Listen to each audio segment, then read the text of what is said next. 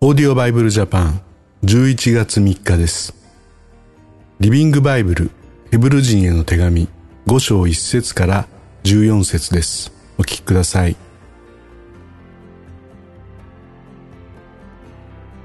ユダヤの大祭司は人々の代表としていろいろな供え物を捧げ神様に仕えます。しかし大祭司といえども同じ人間なので人々のためだけでなく自分の罪が取り除かれるためにも生贄の動物の血を捧げます。また彼も人間なので愚かで無知な人々を優しくいたわることができます。彼自身も同じ試練にさらされているので、他の人々の問題を我がことのように理解し、同情できるのです。もう一つ、大祭司について言えるのは、自分の意志では大祭司になれないということです。アロンが選ばれた時のように、大祭司となる者は、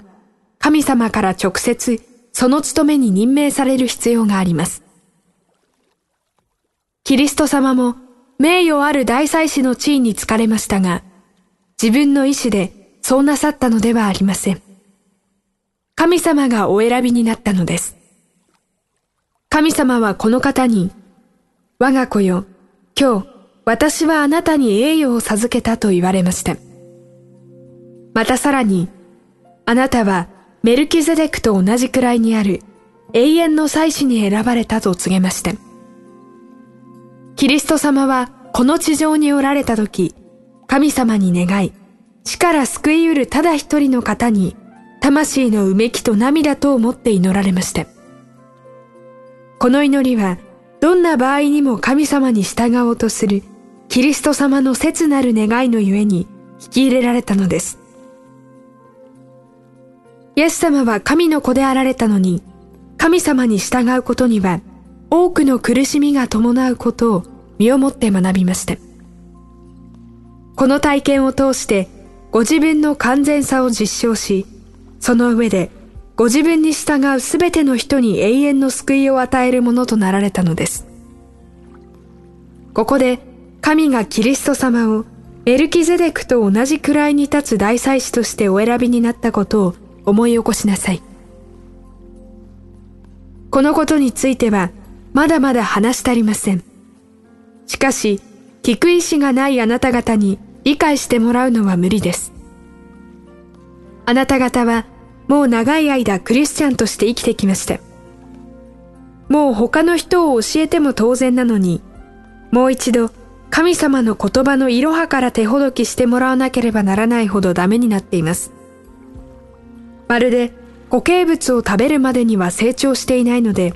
いつもミルクばかり飲んでいる赤ん坊みたいです。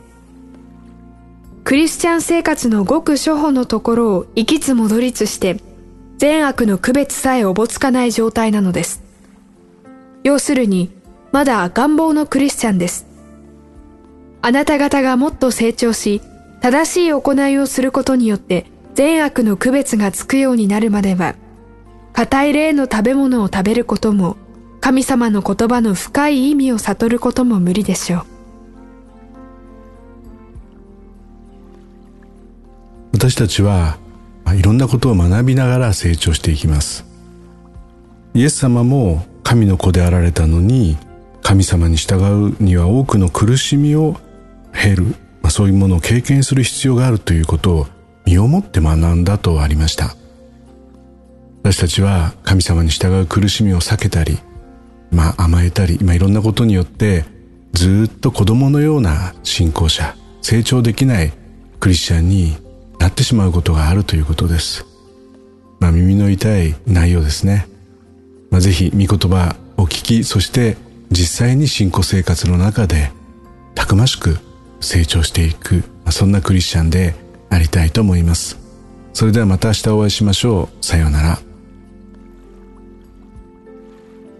このオーディオバイブルジャパンは、アメリカのデイリーオーディオバイブルの協力により、メッセージ小暮達也、ディレクターティム・ジョンソンでお送りしました。